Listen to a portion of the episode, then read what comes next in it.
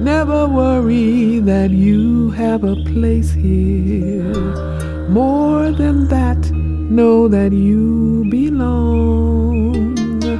Always know the world is counting on you to bring your amazing song. Every day that greets you, each sun that warms your face, be a reminder of our love for you with prayer to keep you safe. Good morning and welcome to Arise, a morning lull-awake meditation featuring inspirational speakers here to help you start your day. I am Carol B. Bell, your host.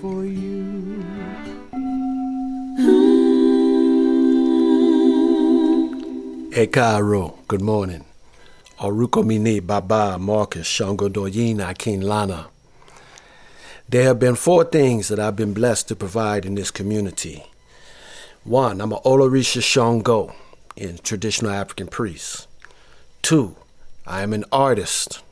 Three, musician.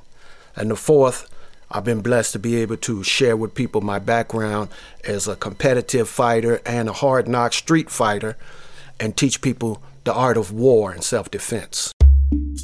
I want to speak with you today about Ori, your divine head, Ori Nu. Yoruba people and people of Yoruba blood all over the world, many times early in the morning, like to wake up and salute their Ori your divine head. The concept is that your Ori is a vessel that is a link to the Ashe, the eternal power of Olodumare, the being that created all essences in Ashe. So your Ori, your head that sits on top of your shoulders, is actually a divine conduit.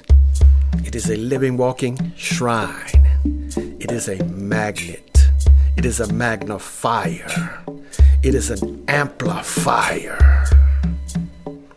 And as a result, we have great traditions of charging up one's Ori.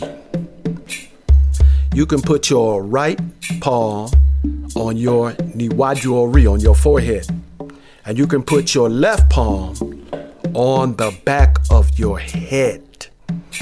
And you can say these words Ori baby o, Ori carry me. Moki Ori, I salute Ori. Ori san me, Ori san me, Ori san me, Ori san igede. Orúkọ mi ni Baba Marcus Shango Doyin. Orinio Okan. your head is number one. Oribeo, may your head carry you. Ashe. Arise, my sweet, arise.